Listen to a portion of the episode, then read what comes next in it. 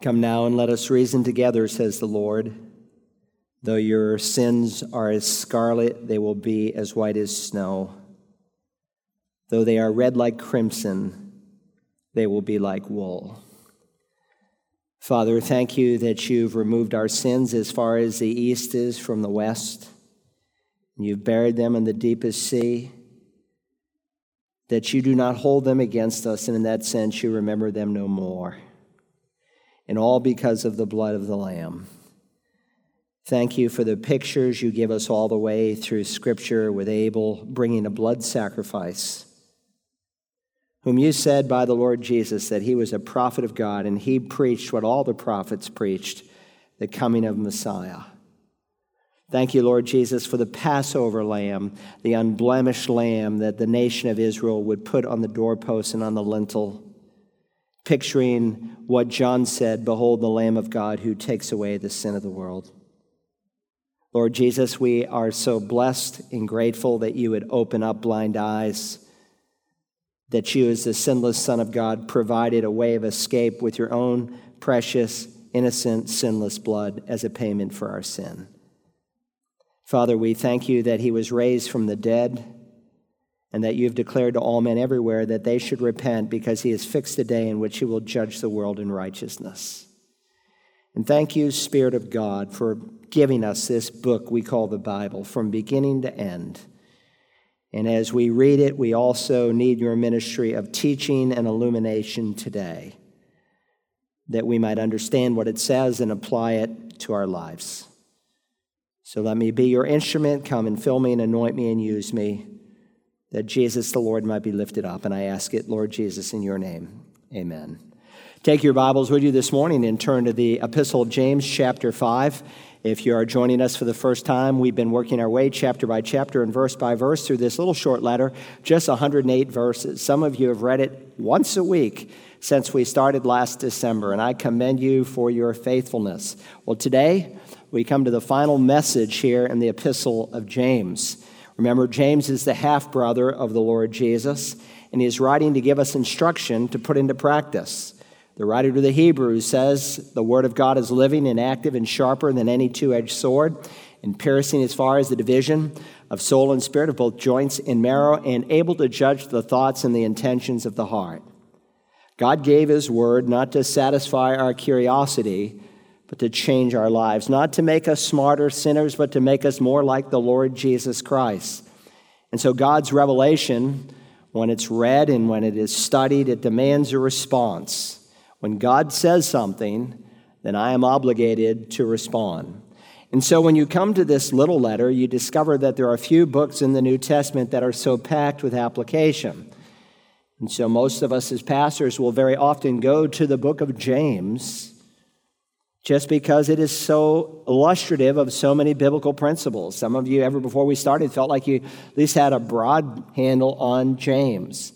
Now, before I read our letter this morning and the verses that we want to focus on, let me just remind you once again, one final time, of the broad context and then the immediate context. I hope by now maybe you have even the outline of James memorized that I gave you. As you read it over and over and over again, it's clear there are three sharp divisions. You can call them what you want, but there are three divisions. In chapter 1, he deals with the development of faith. And some of you, with each chapter, I gave you some key words to write out in the margin, and you've been doing that since we began last December. In chapter 1, he deals with three problems: the problem of pain, as faced in the trials of life that we encounter. Not if, but when we encounter various trials. Then the problem of temptation, that we know something about how temptation functions so that God can give us the victory. And then the problem of not applying Scripture, being someone who just hears the Word of God but does not obey it. When you come to chapter 2, you turn another corner. In chapters 2 through 4, he deals with the distortion of faith. In chapter 2, he deals with our testimony in terms of our relationship to one another, our testimony in reference to good works, which are a proof that we genuinely know the Lord, and then our testimony in relationship to our tongue. God wants to tame the tongue so that we can speak the wisdom that comes from above. And then in chapter 4, if you remember, there are three problems he gave us that we should avoid. There's the problem of worldliness. God has called his church to holiness. It's not our likeness to the world that gives us a platform. It's our differentness from the world, our Christ-likeness that gives us an audience. Then, if you remember, he dealt with the problem of judging. When we speak unfairly of another brother in Christ, we cannot read a person's motives. Only God can read motive. And then if you remember the third problem in verses 13 through 17 of that chapter, the problem of perspective. He reminded us our life is like a vapor that appears for a moment and then is gone. And so we need to live with an eternal perspective. So chapter 1, the development of our faith. Chapters 2 through 4, the display of our faith. And then when we came to chapter 5, we came to the third section, the dominion of faith. And he gives us a picture of God's sovereignty, of God's dominion, exercised in three different dominions or dimensions of life. If you remember, he taught us three different realms in which we should display our faith. The first concerns our possessions. If you remember verses 1 through 6. He dealt with these believers, many of whom were poor because they were persecuted. They've been scattered by the Roman government. He is writing to the diaspora, to Jewish believers who are scattered like seed. And many were under the oppression of Rome and dependent on rich, wealthy landowners and a culture that was largely agriculture, and they were persecuted. So then in verses 7 through 12, he says you need to be patient.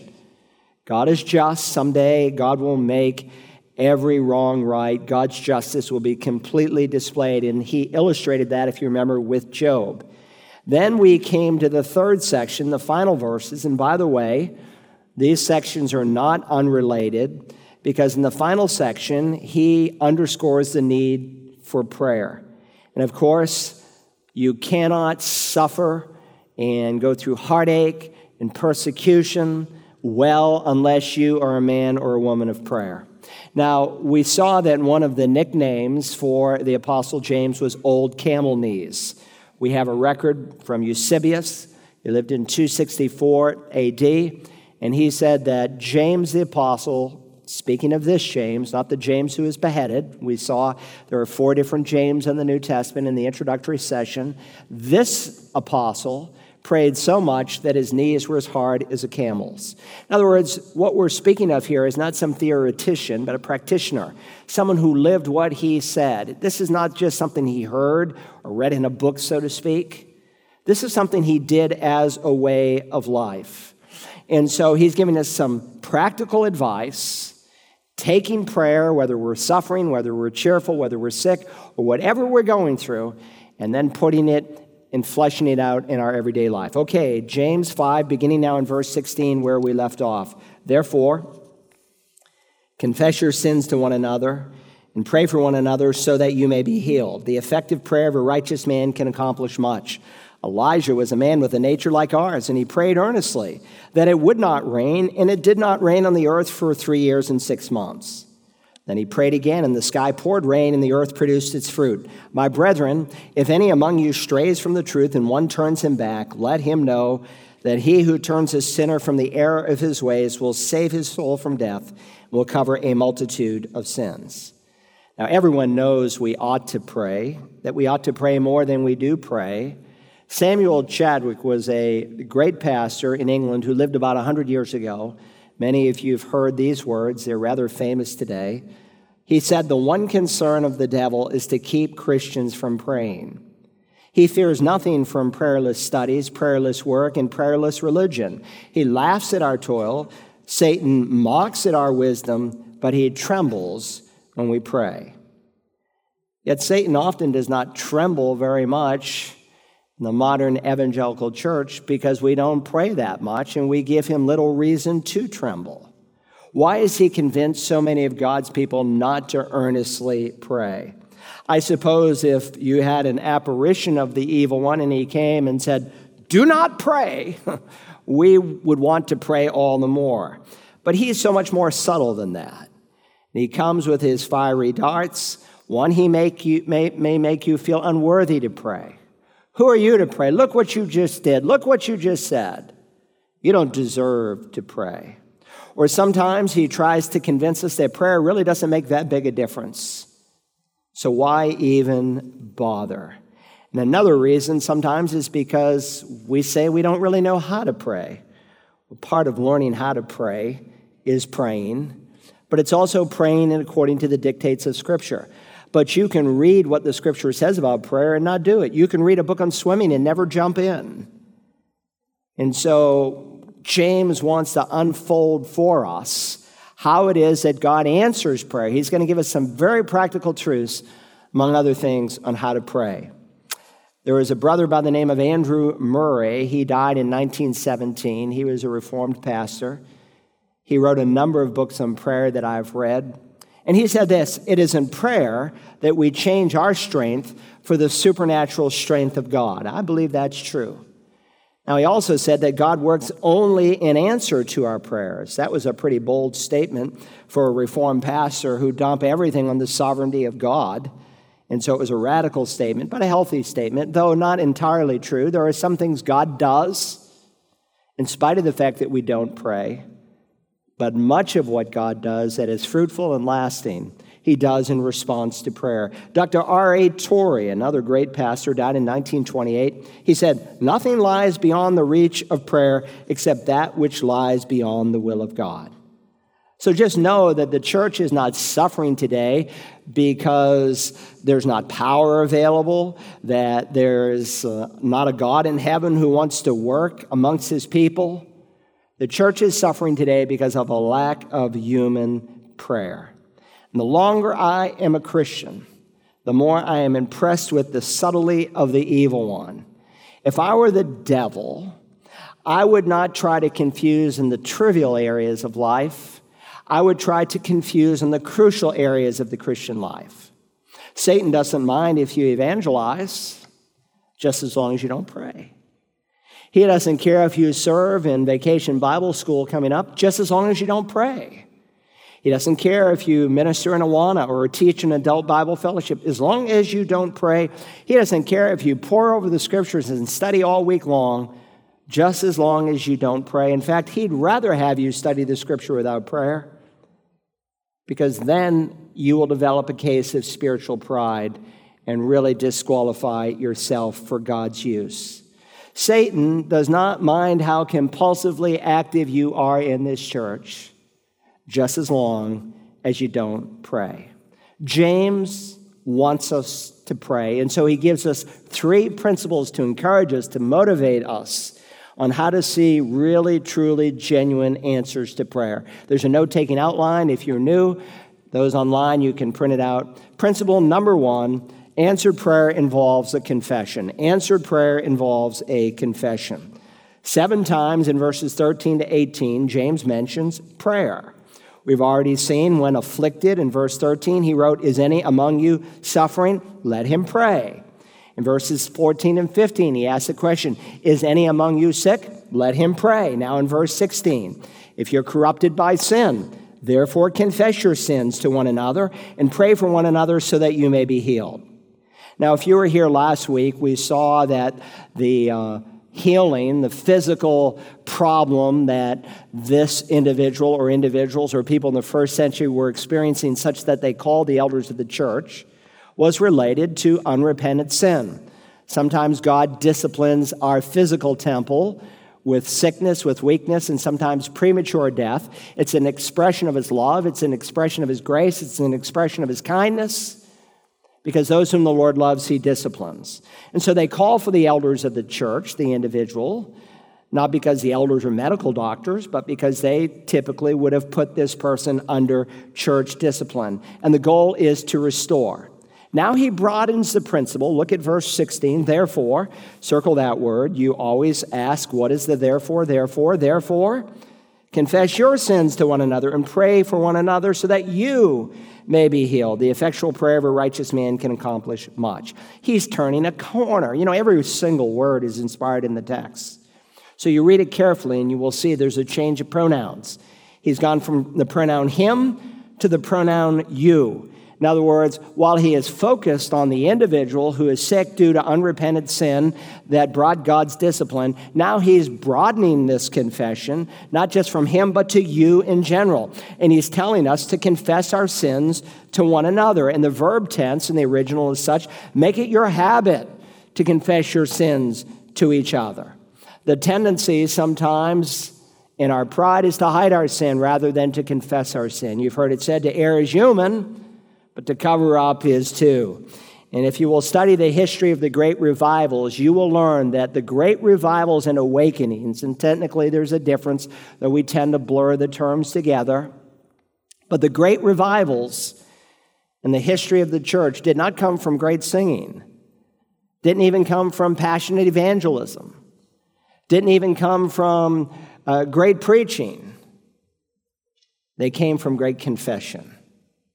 It was when the people of God dealt with their sin before God that made the evangelism and the singing and the preaching so effective that swept tens of thousands into the kingdom.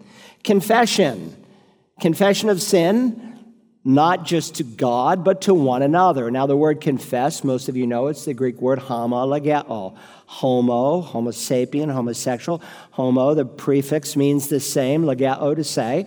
Homologeo means to say the same thing. That's what you're doing when you confess your sin. You're saying what God says about sin, what he has said about that, and you're very specific.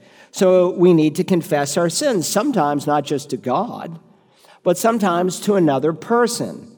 You see the word sins there? It's plural. You might want to circle the letter S. That's not by accident. The smallest jot and tittle is inspired by the Spirit of God.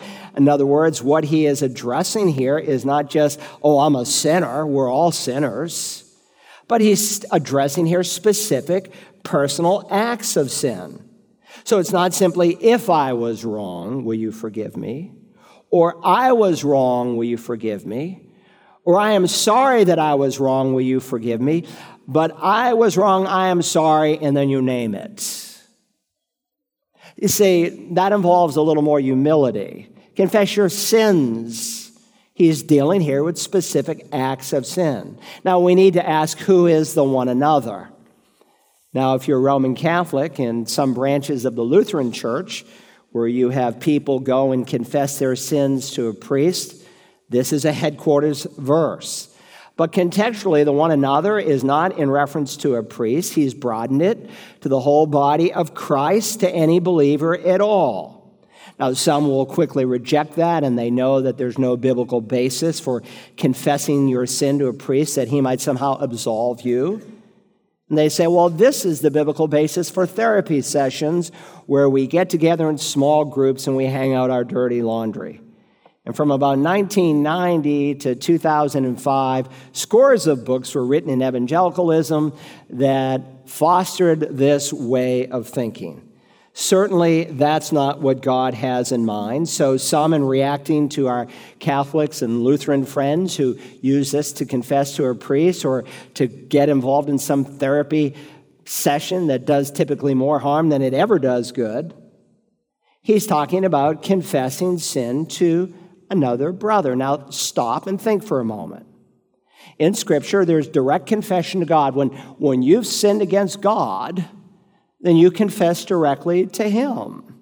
If we confess our sins, he is faithful and righteous to forgive us and to cleanse us from all unrighteousness. So our heart needs to be clear vertically, but it also needs to be clean horizontally. And Jesus taught this, of course, in the Sermon on the Mount. Remember what he said, therefore, if you are presenting your offering at the altar, you come to worship the living God at the altar, and there remember your brother has something against you. He doesn't want you just to be religious and to jump through all the hoops and go through all the externals. He says, if your brother has something against you, leave your offering there before the altar and go first be reconciled to your brother, then come and present your offering. So if our prayer is to be effective, we need to be clean vertically, we need to be clear horizontally. And that's really why James is saying here, confess your sins to one another and pray to one another and pray for one another so that you may be healed. He's not telling us to broadcast our sins, because the principle that runs through scores of passages in Scripture is that the circle of confession is as broad as the circle of sin. So if you've offended your wife, you go to your wife. If you've offended your boss, you go to your boss. If you've offended a group of friends, then you go to that group of friends. If you've offended the whole church, then you bring it to the whole church. And so the nature of church discipline.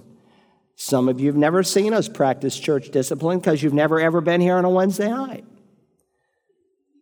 Now, often, and we do it on Wednesday night for a purpose, because it's a home crowd. It's God's people typically. Very rarely do we even have visitors on Wednesday night, occasionally, but not many.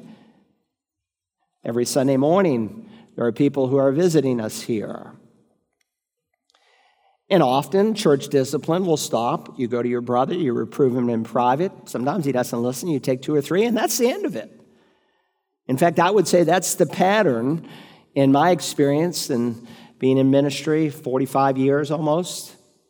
It's almost always stopped at the second level, but occasionally it goes to the third level. We've seen that on some Wednesday night services, 6 instances if I remember. And then sometimes the person doesn't listen to the church, and he's excommunicated. Why? Because we hate him? No, because we love him. Because when you put him out of the safety umbrella of the local assembly, you give God freedom to discipline him in a new way that would bring him to repentance, but you also protect the testimony of the local fellowship. But occasionally, I can think of 2 occasions where of those 6, they came back. And so on a Sunday morning, we said, so-and-so, as you know, was living in adultery, but they've cleared and cleaned their walk with Christ and ask you to restore them back. That's important. Otherwise, an unbelieving world says they're nothing but a bunch of hypocrites there at Community Bible Church. We're a collection of sinners, saved by grace, and any of us have the capacity to do anything. But we also need to maintain our testimony as clean and pure.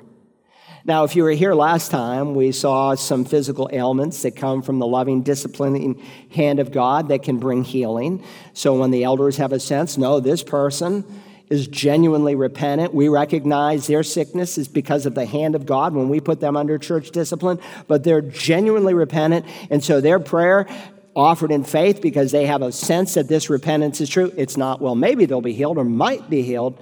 They will be healed. That's the promise. And that's the context of the anointing of oil and the prayer over the individual. Now, interestingly, again, he's changing the pronouns from him to you because now he's broadening the application.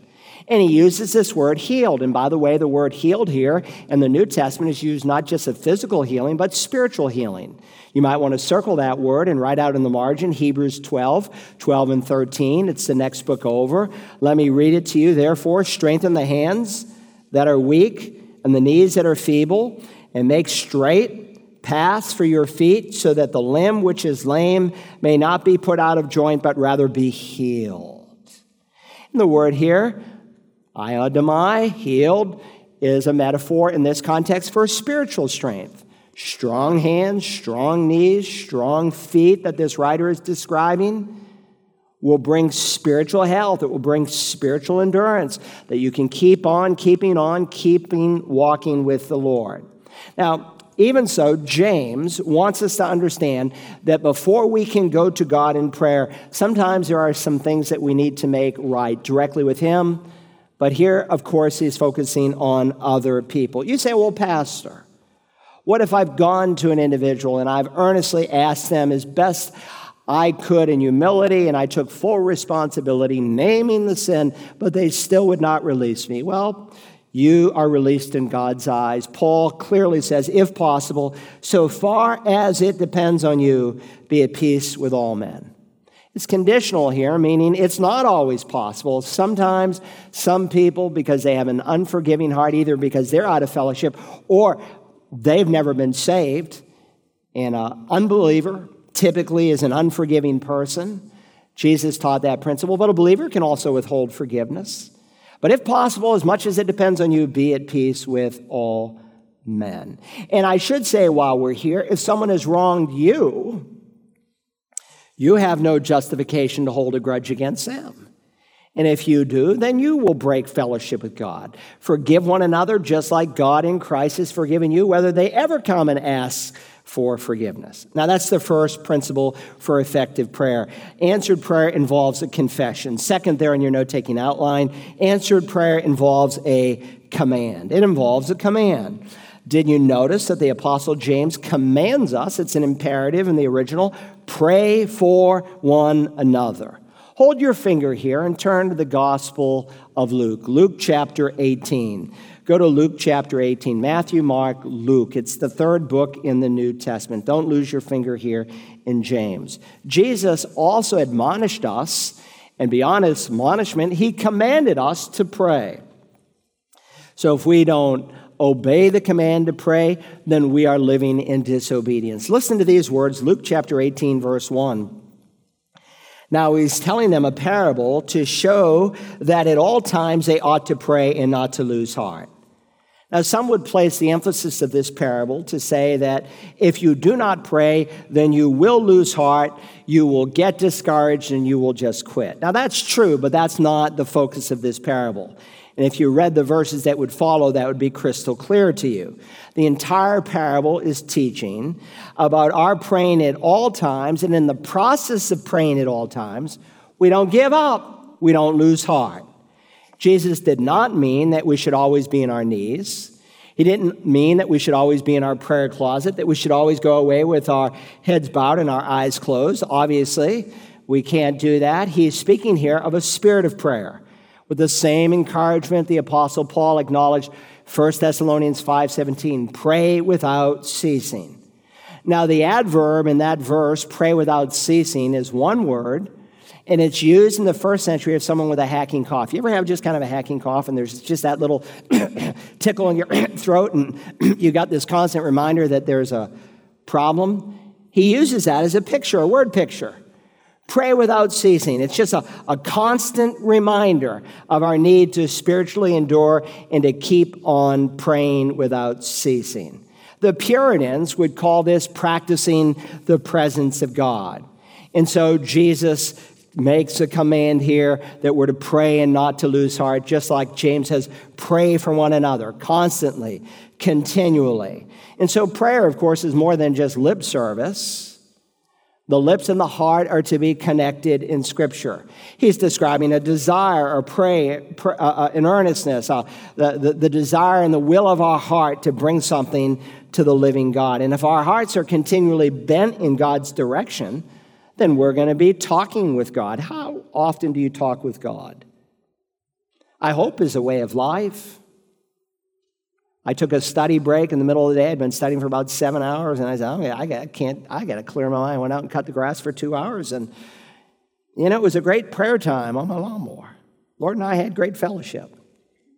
We need to be in constant, habitual, continual, unceasing, unending prayer. And if our hearts are bent towards God, they will be. And so he's saying, don't lose heart. Keep on going. Why would he say don't lose heart? Because prayer sometimes can be nothing short of hard work. Remember what Paul wrote to the church at Colossians chapter 4?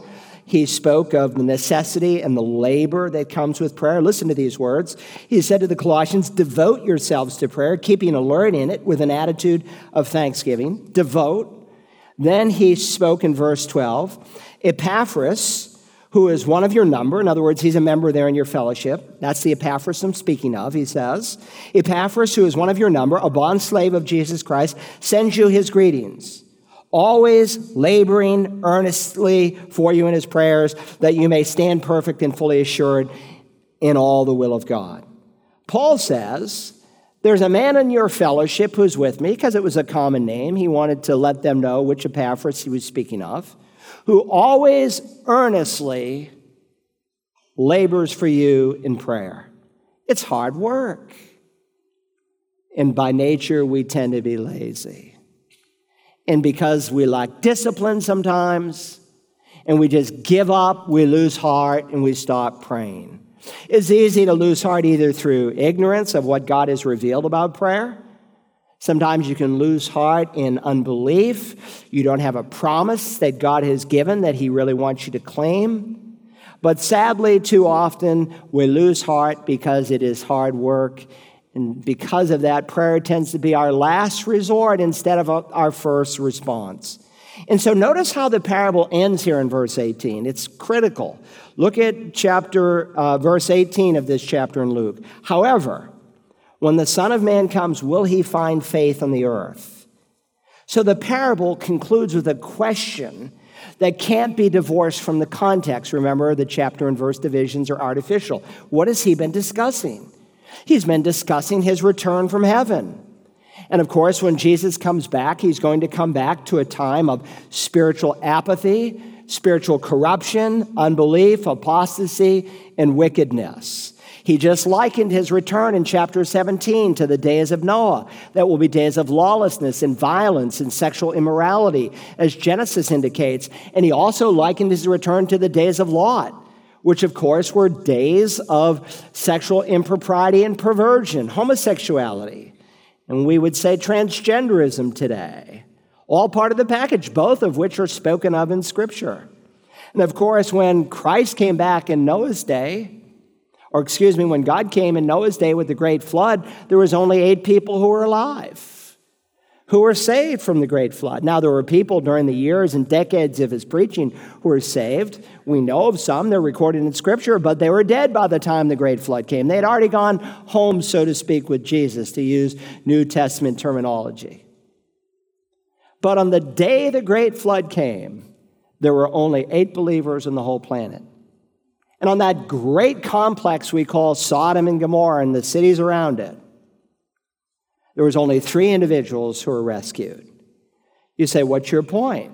And by the way, so the vulture metaphor that Jesus gives at the end of chapter 17 and verse 37. There's judgment coming. Don't lose heart. What's his point? As we move to the end of the age, things will not get better. Things will get worse. And so in 1 Timothy 4, that speaks of latter times. He speaks of doctrines of demons. I hope before we begin our next book of the Bible, it's not going to be the very next sermon, but maybe in early September, I'm going to preach a sermon on the doctrines of demons that are so prevalent in the days in which we live, God willing.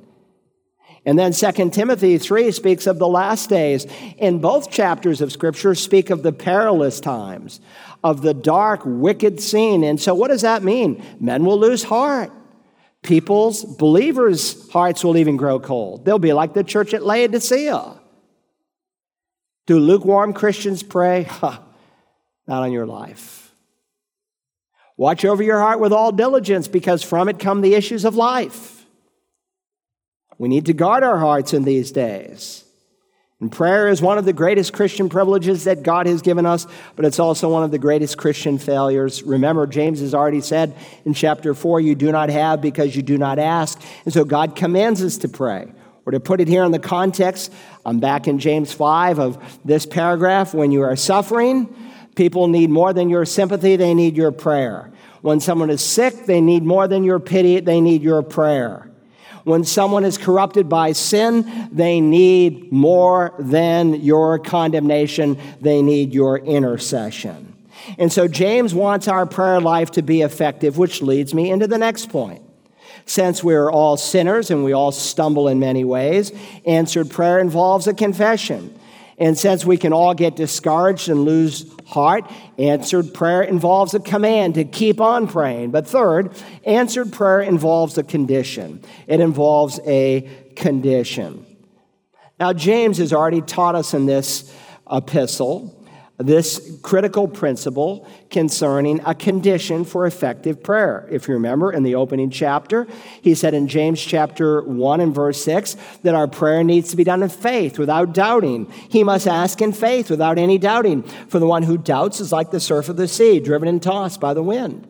Likewise, if you remember in chapter 4 and verse 3, he said, you ask and do not receive because you ask with wrong motives so that you may spend it on your pleasures. But here, James gives us another condition. Answered prayer is described as effective prayer. In other words, it's only effective prayer, what the King James translates effective fervent prayer, that gets answered. Effective prayer. 2 words in Greek. The King James, trying to capture this word effective, they say effective fervent. It's difficult to capture with a single English word.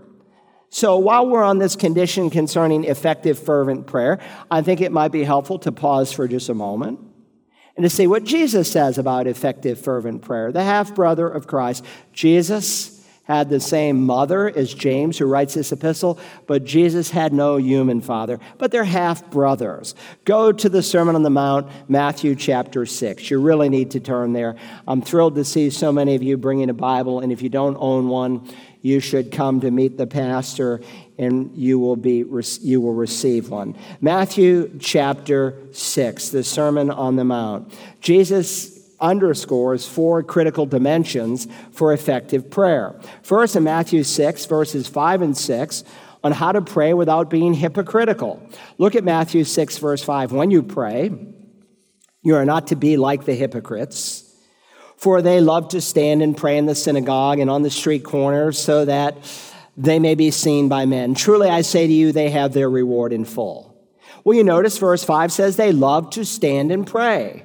You might want to underline that word love. It's the word agapao, for God so loved. It's used sometimes of God's love. Sometimes it's just used of a willful decision that men make. They love their evil deeds. Same word. So it's not always descriptive of God's love. Well, these men willfully love to pray. You see, the problem is that they do not love prayer, nor do they love the God to whom they are praying. What they do love is the attention that prayer brought them. And of course, there's nothing wrong with standing when you pray.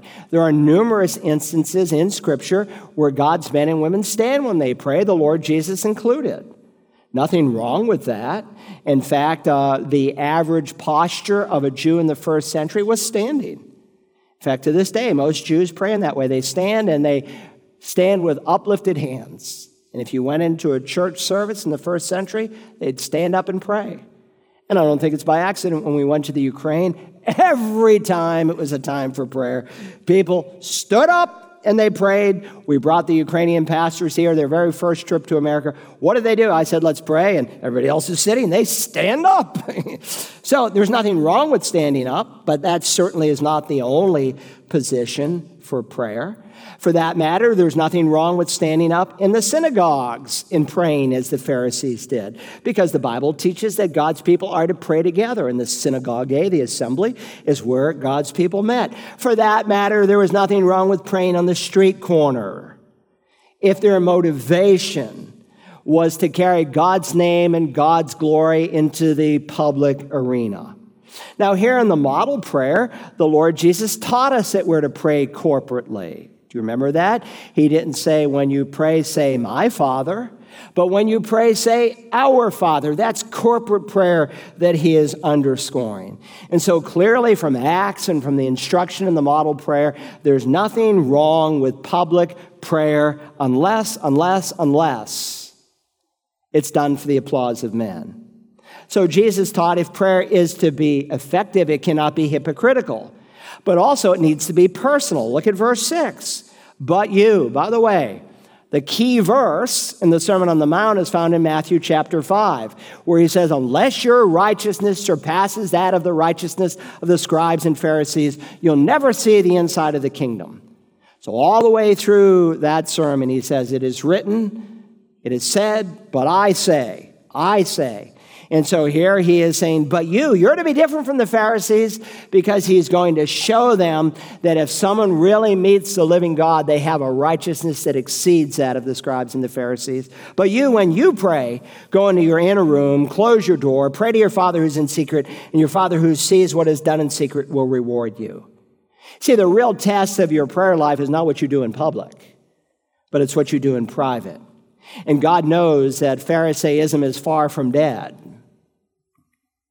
If the only time we pray in a week is when a pastor says, hey, will you come and pray at the end of the service for us? We're going to have a time of prayer. And that's your prayer for the week? That's Pharisaical kind of prayer.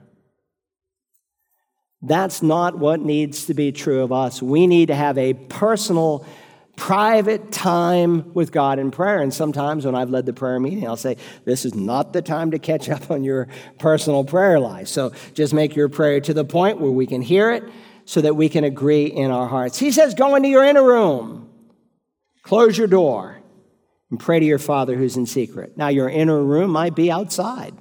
When you study the prayer life of Christ, most of the prayers that he did were done outside. Your inner room might be a rooftop like Peter there in Acts 10 as he's praying. Your inner room might be your automobile during your lunch hour. Your inner room might be a literal closet that you climb into to shut out the whole world. But the real test is not what's done in public, but what you do in private. And Jesus taught that if prayer is to be effective, it can't be hypocritical. It needs to be personal, but he also underscored it needs to be thoughtful. Look at verse 7. And when you are praying, do not use meaningless repetition as the Gentiles do. The word Gentile can refer to someone who's not a Jew, or it can refer synonymously with a pagan. And so some English translations, instead of translating it Gentiles, which is what the Greek text does, they just translated pagans. Don't pray like a pagan. And of course, the word Gentile and pagan was synonymous. Why? Because most Gentiles were raw pagans in that day. His point is, don't use meaningless repetition as the pagans do, for they suppose they will be heard for their many words. You might want to underline or circle meaningless repetition. It's the Greek word batalagao. It means to stammer. It almost sounds in Greek like Babel, and so the Net Bible translates it Babel. The Greek word has this sense of blah, blah, blah, blah, blah.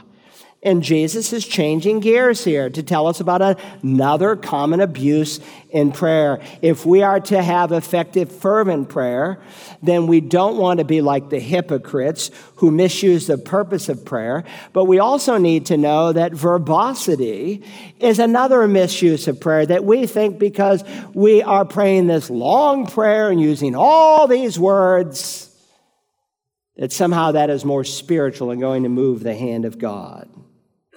Now, understand, God's not against a long prayer. If you remember in Luke 6:12, Jesus spent the whole night in prayer. That was long. You ever spend a whole night in prayer? I've only done it a couple times in my life when I was in college. The whole night in prayer, though there have been times when we've gone through real struggles in the church, and I'll get up at 3 a.m. and I'm just so burdened I can't do anything but pray. But Jesus spent the whole night in prayer. For that matter, there's nothing wrong with repeating a prayer because Jesus modeled that for us. Remember, he's in the Garden of Gethsemane, and 3 times he repeats himself. Matthew records, and he left them again and went away and prayed a 3rd time, saying the same thing once more. For that matter, neither is he speaking against persevering prayer. He's just told us in Luke 18:1 that we are to pray at all times, that we're not to quit, we're not to lose heart. But what he is condemning is people with these many words who are verbose, but the lips are not connected to the heart. That's the real problem that he's highlighting. And while we're here, let me say you don't need to pray like a theologian or a poet or some scholar. Some of the most earnest prayers I hear come from the newest Christian. They don't know all the lingo yet. When I became a Christian, it was still in vogue. I was 18, and I went to my first evangelical church in Worcester, Massachusetts, and everyone in the church prayed in Shakespearean English.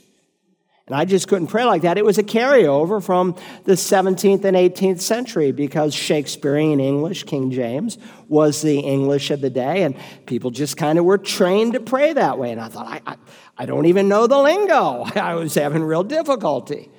So understand, it's not the language of your prayer. It's not the length of your prayer. It's the earnestness. It's the heart of your prayer.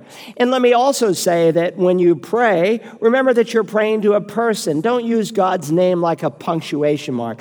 Lord, we thank you, Lord, Lord, that we can come, Lord, into your presence, Lord, that you care about our needs, Lord, and we're here today, Lord, to plead with you, Lord, so that we can live for you, Lord. Do I say, Audrey? Would you make me lunch? Because if I make lunch, Audrey, I'll make a mess, Audrey, out of the kitchen, Audrey. And I know that I'd rather not make a mess out of the kitchen, Audrey. And I'm a lousy cook, Audrey. So, Audrey, would you make me lunch? I don't speak to her that way. Neither do you speak to God that way. Slow down. Think. Maybe it's a nervousness that drives that sometimes, where the mouth is running, but the heart is not really engaged. Now, Christ's statement here in verse 7, he is really underscoring and exposing the folly and the sham of thinking like a pagan. We're not to pray like a pagan, because pagans have a false view of God, and they think that somehow the mechanics and the statistics of the prayer are going to move God's hand. And that's what I was really trained in as a young Roman Catholic. So, you know, pray 10 Our Fathers and 20 Hail Marys and 3 acts of contrition and boom, boom, boom, boom. And I thought somehow that was going to move God. It doesn't. If prayer is to be effective, it cannot be hypocritical. It needs to be personal. It needs to be thoughtful. And it's not done to inform God. Look what he says here in verse 8. So do not be like them. Do not pray like the non-Christian Gentiles who thought that they would be heard for their many words. And why not? Because we do not have that kind of God. Because that's not the God of the Bible that is revealed. So we do not do as they do, because we do not think as they think. On the contrary, notice, for your Father knows what you need before you ask him. He's not ignorant. We're not there to give him a lesson, to inform him. God knows everything. Has it ever occurred to you that nothing has ever occurred to God? He's not ignorant of what is on your heart. You say, then what's the point in even praying if he already knows? Well, you don't pray to inform God. You don't pray to impress God. Nor do you pray somehow to excite God by your many words, you know, because he's reluctant and somehow you have to urge him to move. No, it's a privilege to pray. We have the opportunity to fellowship with God. It's in prayer that we learn the goodness of God. It's in prayer that we sense the presence of God as the Spirit of God prays through us. And it's in prayer that we can claim the promises that he has given us for whatever it is that we are praying for. It's in prayer that we can praise and worship God. It's one of the greatest privileges, not to mention that he allows us to participate in the ruling and the administration of the kingdom of God through prayer. So back to James chapter 5. We're thinking about effective prayer, and I thought it would be helpful to pause and to see what the half-brother of Jesus said, because this was a man who grew up in that home with the Lord Jesus. Look at verse 16. The effective prayer of a righteous man can accomplish much. Now, I can give you in one simple word why it is that much prayer is not answered, and it is simply the word sin. Sin. The effective prayer of a righteous man can accomplish much. Now, we know by nature, Paul says it in Romans 3 and verse 10, and he's quoted in the Old Testament, there is none righteous, not even one. So we need to ask a critical question here. Is the Apostle James speaking about positional righteousness, what we call salvation, justification, or is he speaking about practical righteousness, experiential righteousness? Well, certainly we need positional righteousness to see our prayers answered. Remember what Solomon said in Proverbs 15:29, the Lord is far from the wicked, but he hears the prayer of the righteous. Solomon is contrasting the Old Testament believing saint with the raw pagan of his day. In New Testament terms, Solomon would be contrasting the born-again person with the person who's only had a natural birth, only one birth, and has never been born again. And if you've never received Christ as your personal Lord, then there's no possible way that you are deemed righteous in God's sight. You become righteous when there's a point and a moment in your life when you admit your bankruptcy to God and you put your full faith in the death, burial, and resurrection of Jesus, period.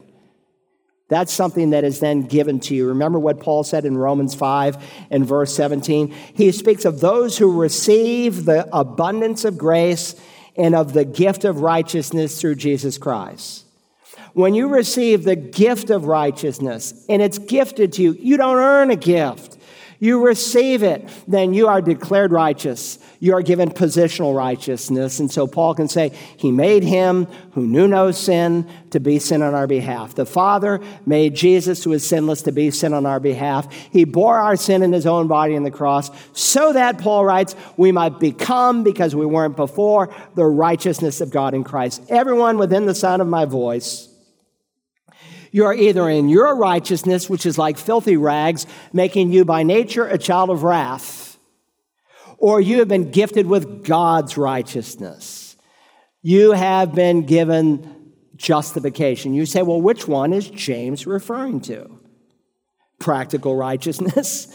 You say, how do you know? The context, it's clear. Who is he writing to? Saved people. He's writing to believers who are children of God, his brethren. He's writing to people who have already been trusted Christ as their Lord and Savior. And so he wants them to make sure that their heart is clean, that they can approach the throne of God with a sense of boldness. You know, very often we take those verses that God uses to describe his people out of fellowship, and we dump it on the unbeliever to say that God doesn't hear and answer their prayer. Verses like Psalm 66:18. If I regard wickedness in my heart, the Lord will not hear. Notice the psalmist does not say, if I sin, the Lord will not hear, because James has said we all sin, we all stumble in many ways. But rather, if we cherish, as the ESV renders it, if we harbor, as the Net translation puts it, then Adonai will not hear. Isaiah drives home the same truth to believing Jews. We can certainly apply this verse to the lost, and it's a legitimate application, but don't miss the original context. Behold, the Lord's hand is not so short that it cannot save, nor is his ear so dull that it cannot hear. But your iniquities have made a separation between you and your God, and your sins have hidden his face from you so that he does not hear.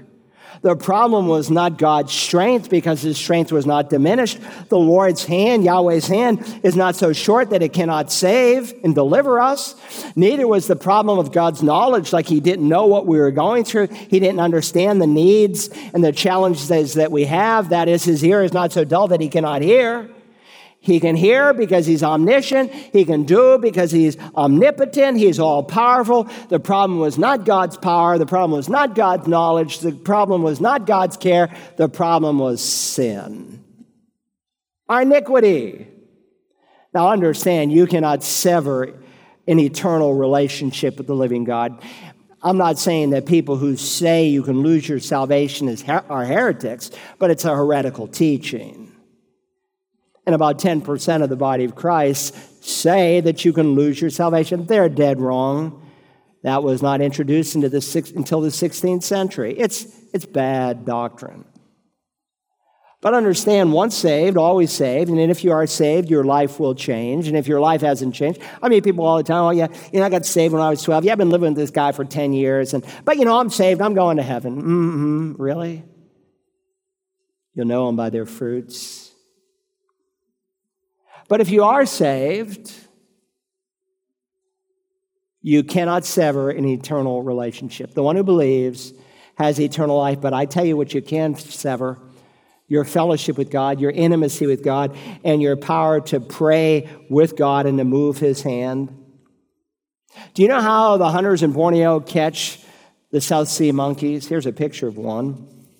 They take a coconut and they tie it to a tree. And then they make a hole in the coconut just large enough for the monkey to put his hand through. And in the coconut, they have placed the banana.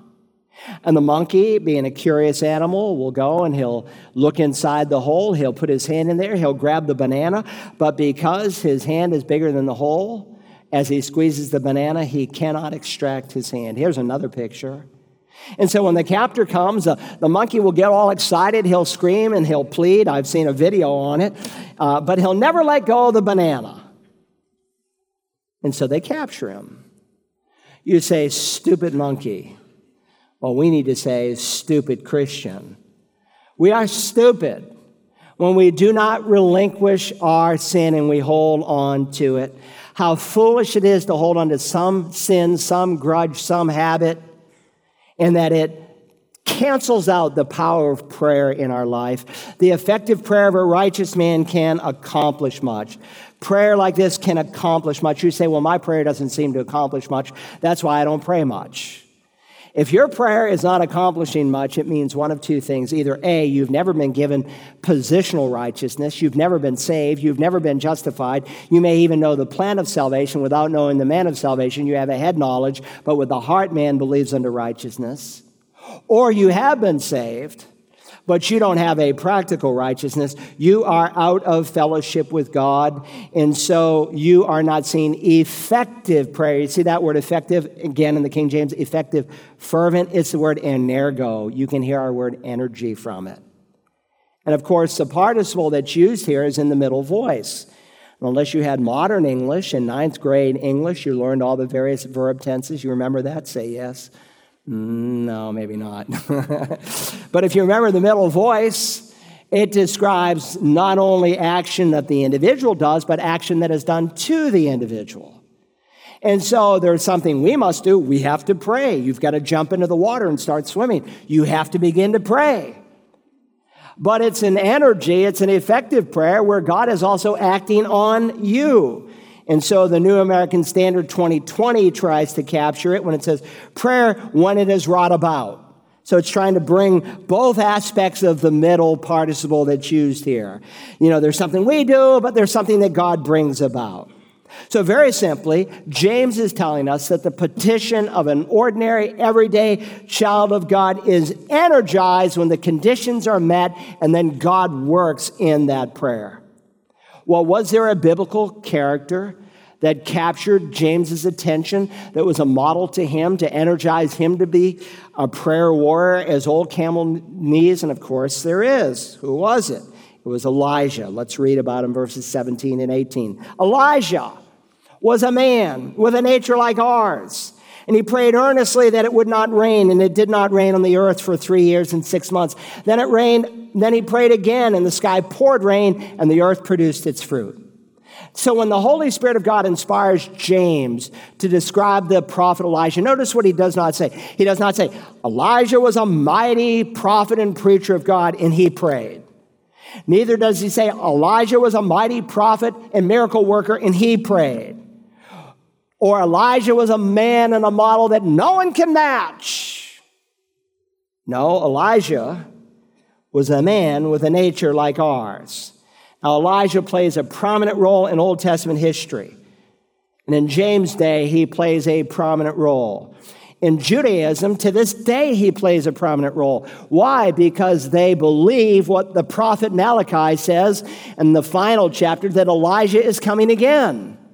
And so the Bible speaks of the second coming of Elijah during the great and terrible day of the Lord, during the tribulation period. That's why I suggested to you in our study of the Revelation that Elijah may be one of the two witnesses, just as Moses and Elijah met the Lord on the Mount of Transfiguration. But in either case, he's coming again, and they're looking forward to that. And of course, in the New Testament, Elijah plays an important role. He's mentioned, no less, I counted this week, again, 30 times.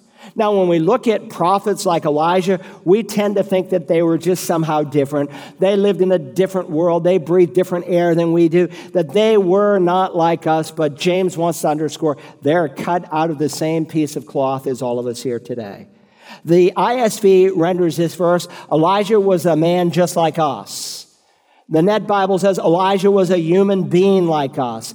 The King James translates Elijah was a man subject to like passions as we are. In other words, he was a normal, everyday human being like you and I. He had the same perplexities, frustrations, doubts, problems that you and I face today. Now hold your finger here and turn to 1 Kings 18. Let's go back and look at 1 Kings 18 for a moment.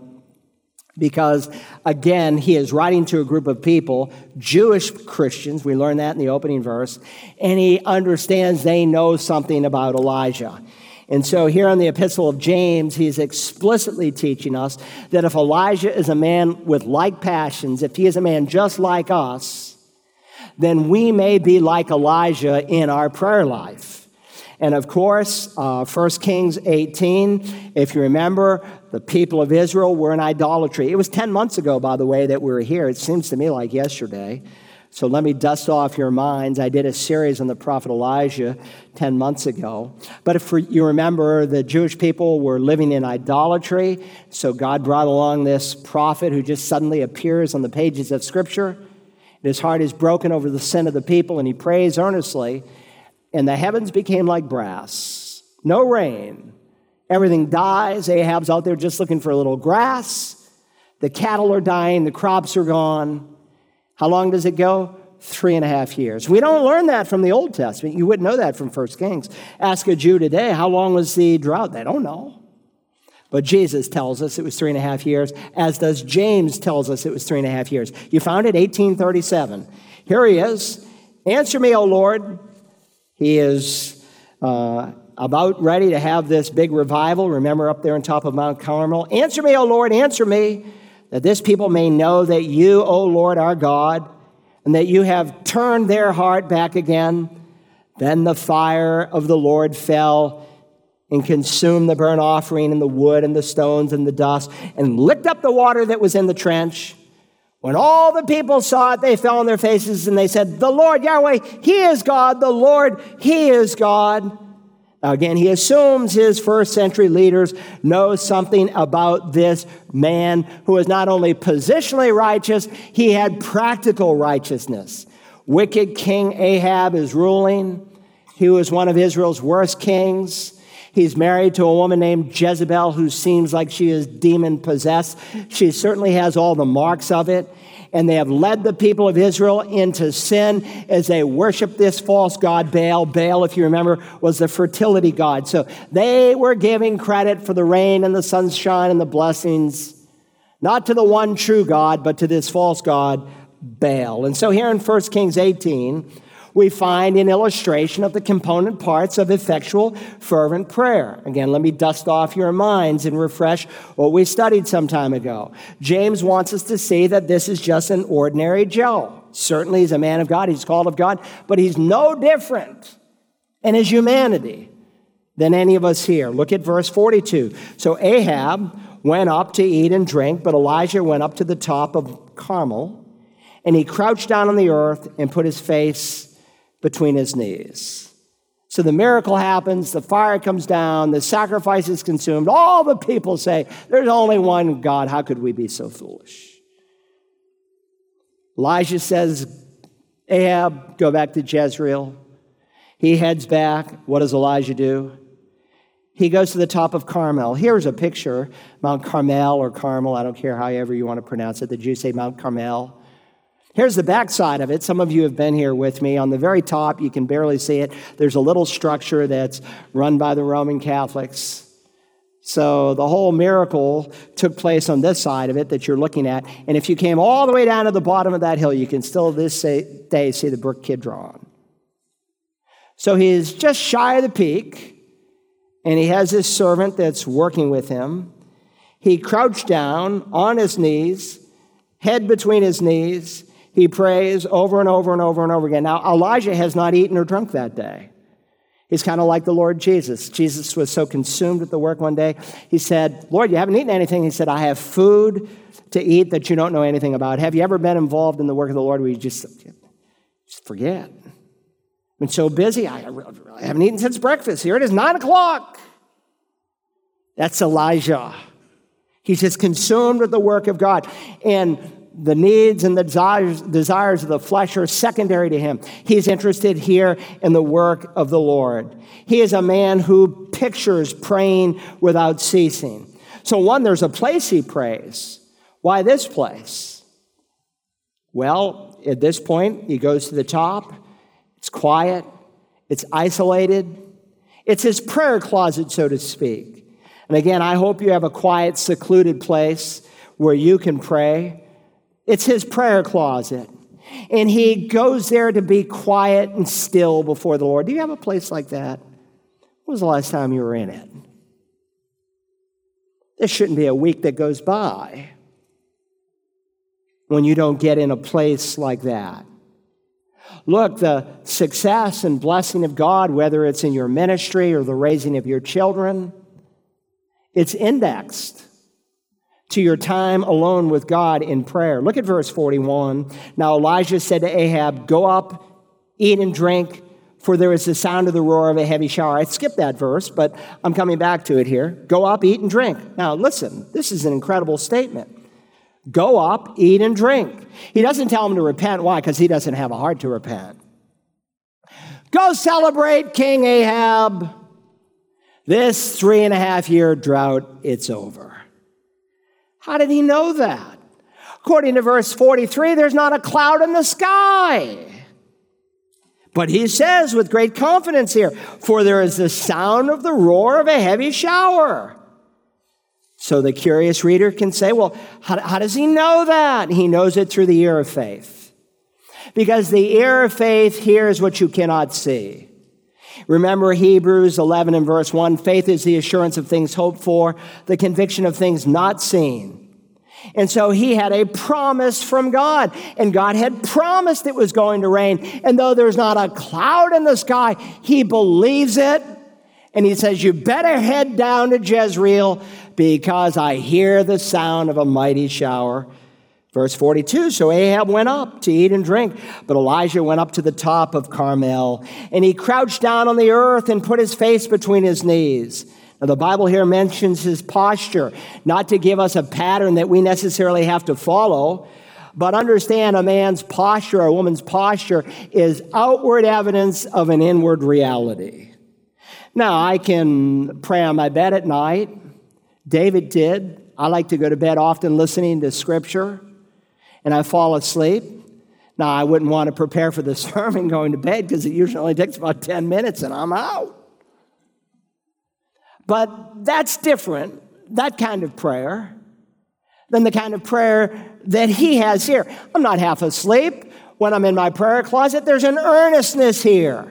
Do you remember the earnestness of the Lord Jesus in the Garden of Gethsemane? In Mark 14, it says he fell to the ground. In Luke 22, it says he knelt down. And then Matthew elaborates even further. He fell on his face and he prayed. God the Son prostrated himself before God the Father, and he prayed and he said, "Oh, my Father, if this cup cannot pass from me unless I drink it, your will be done." Have you ever wanted the will of God so passionately that you were on your face, on your belly before God in prayer? I'll tell you why some of you have never done that. Because you're self-sufficient and proud. I told a brother, I said, I've told this to many a brother. I said, if you and your wife will get on your knees, instead of fighting 24/7 and talking the problem over, but get on your knees and pray about it, you know what? God can do something.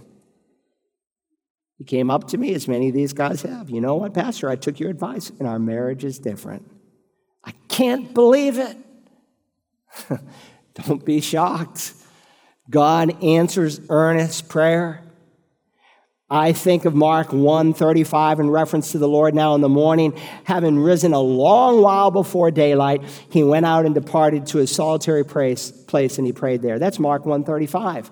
And it's an interesting day. There are 52 days that are recorded in the life of Christ in the four Gospels. In this particular day where he gets up early before the light even comes up of the sun is one of the busiest recorded days in the life of Christ. It was a day that was filled with miracles, healing, teaching, and preaching as you put all the accounts together.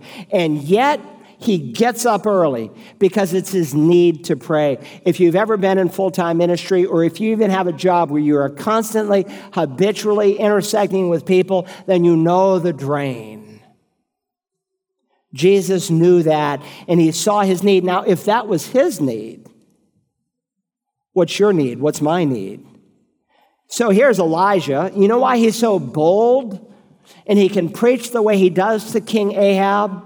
Because before he ever has an audience with an earthly king, he has had an audience with the King of Kings.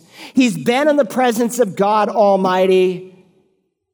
And James has already told us that God is opposed to the proud, but he gives grace to the humble. Now, please understand, I'm not saying that you always need to be kneeling or prostrate before God, but I want to tell you something. If that's never been your posture,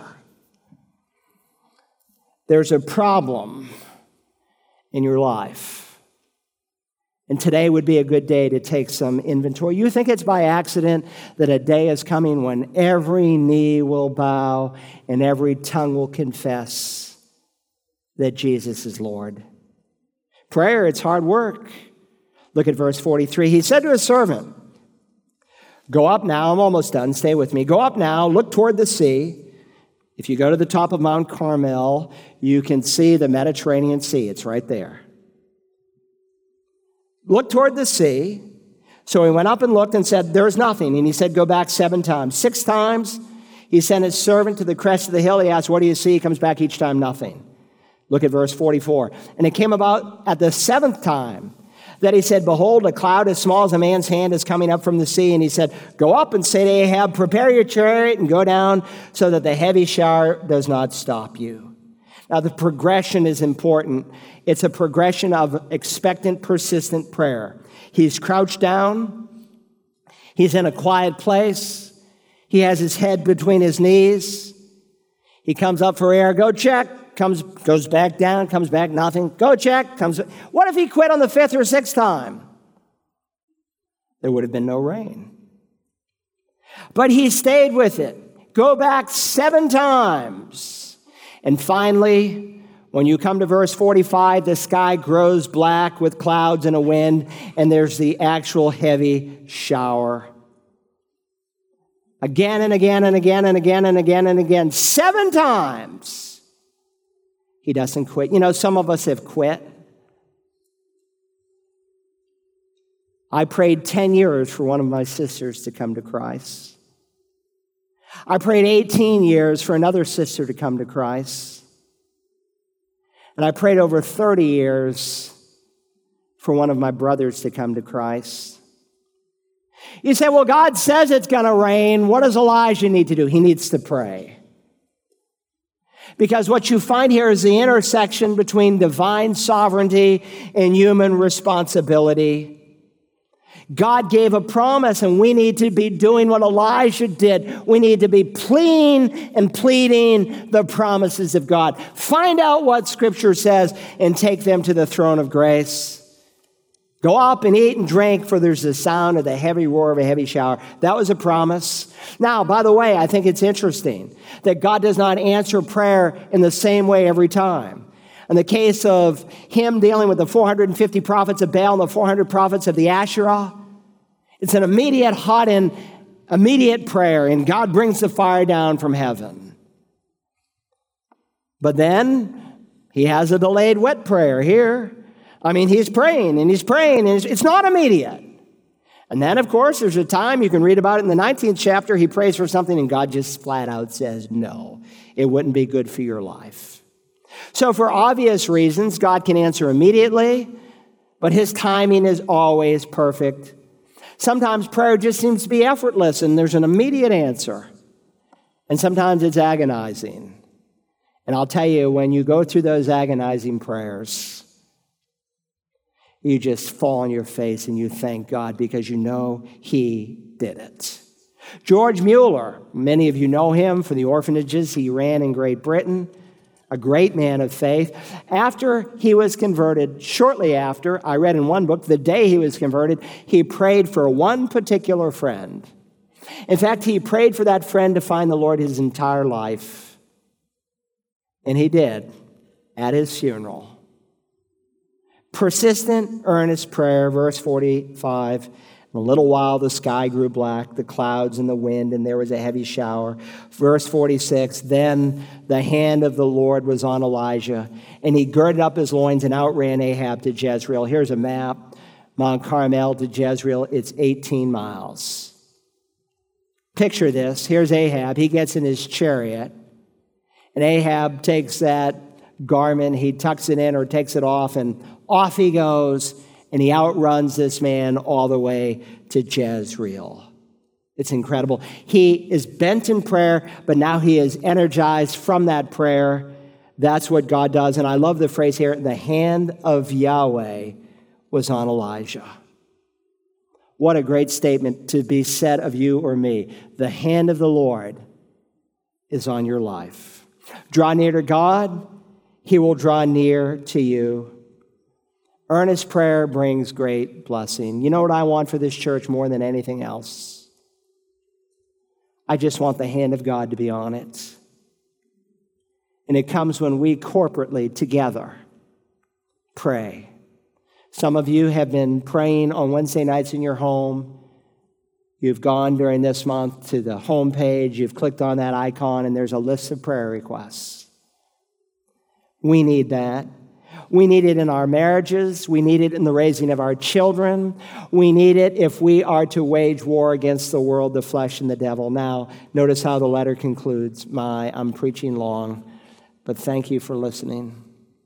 You want a cheap sermon? Come to the first hour.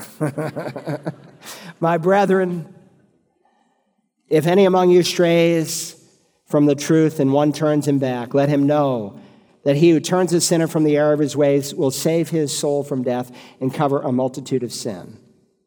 Now, I suppose as born-again Christians, we are more successful in bringing people into the kingdom than we are restoring someone who has fallen. Do you remember Paul's advice, writing in the margin, Galatians 6:1, brethren, even if anyone is caught in any trespass, now listen to the qualifications and the warning. You who are spiritual should club him. No, not exactly. You who are spiritual should restore such a one in a spirit of gentleness. Those of you who are medical doctors can appreciate the term because Paul uses a medical term of a compound fracture of two bones that are out of joint, and they're brought back together. Each one, he adds, look into yourselves so that you too will not be tempted. In other words, don't take the pious attitude if you're the one who is spiritually mature, who's called to restore this brother. Like, that could never happen to me. Man, he's messed up his marriage. He's been immoral. That could never happen to me. As soon as you start thinking that way, you're tempting the devil to tempt you. Remember Peter on the night the Lord was betrayed? Lord, I don't know about the rest of these guys. I'll go to prison for you. I'll die for you. Of course, he denies him 3 times that night. James is recognizing when people read a letter like this, that we're going to notice some people who once served in the army faithfully, but they have gone somewhere, they've disappeared. And he wants us to be in a search and rescue mission. It's well been said the Christian army is the only army in the world that shoots its own wounded. We need to rescue those who have fallen. We need to go with gentleness. We need to go with humility, watching for ourselves, lest we too be tempted. What a great epistle James is. You say, Pastor, I don't know that I've ever really seen an answer to prayer. Some of the things that seemingly were answers could have just happened. I can't say, this is a direct answer from the hand of God Almighty. Maybe because you've never been saved. And I can promise you there's one prayer he will answer. Whoever will call upon the name of the Lord will be saved. A Pharisee went into the temple one day and he said, God, I thank you that I'm not like other people, swindlers, unjust, adulterers, or even like this tax collector. But the other man, with a broken heart, said, even unwilling to look up into heaven, he was so filled with shame and guilt. God, be merciful to me, literally the sinner. One man went home dignified. The other man went home justified. One man was ready to drop into hell lest he repent. The other man was ready to step into heaven because he was saved. God will answer the prayer of the repentant sinner, and he will save you and forgive you, and though your sins be like scarlet, they'll be as white as wool. Now, our Father, we thank you this morning for the promises of this short little letter. Thank you for allowing us to study it these 8 months. We're so grateful for the things that we've learned. help us to apply, as James said right in the front end of this letter, not just to be those who hear the word, but those who obey it. Lord Jesus, we think of you when you went into the temple to pray at the beginning of your ministry and then at the end, and how you cleansed it. And in your righteous anger, you turned over the tables. Ministry that was nothing more than merchandising. And you said that this house should be a house of prayer.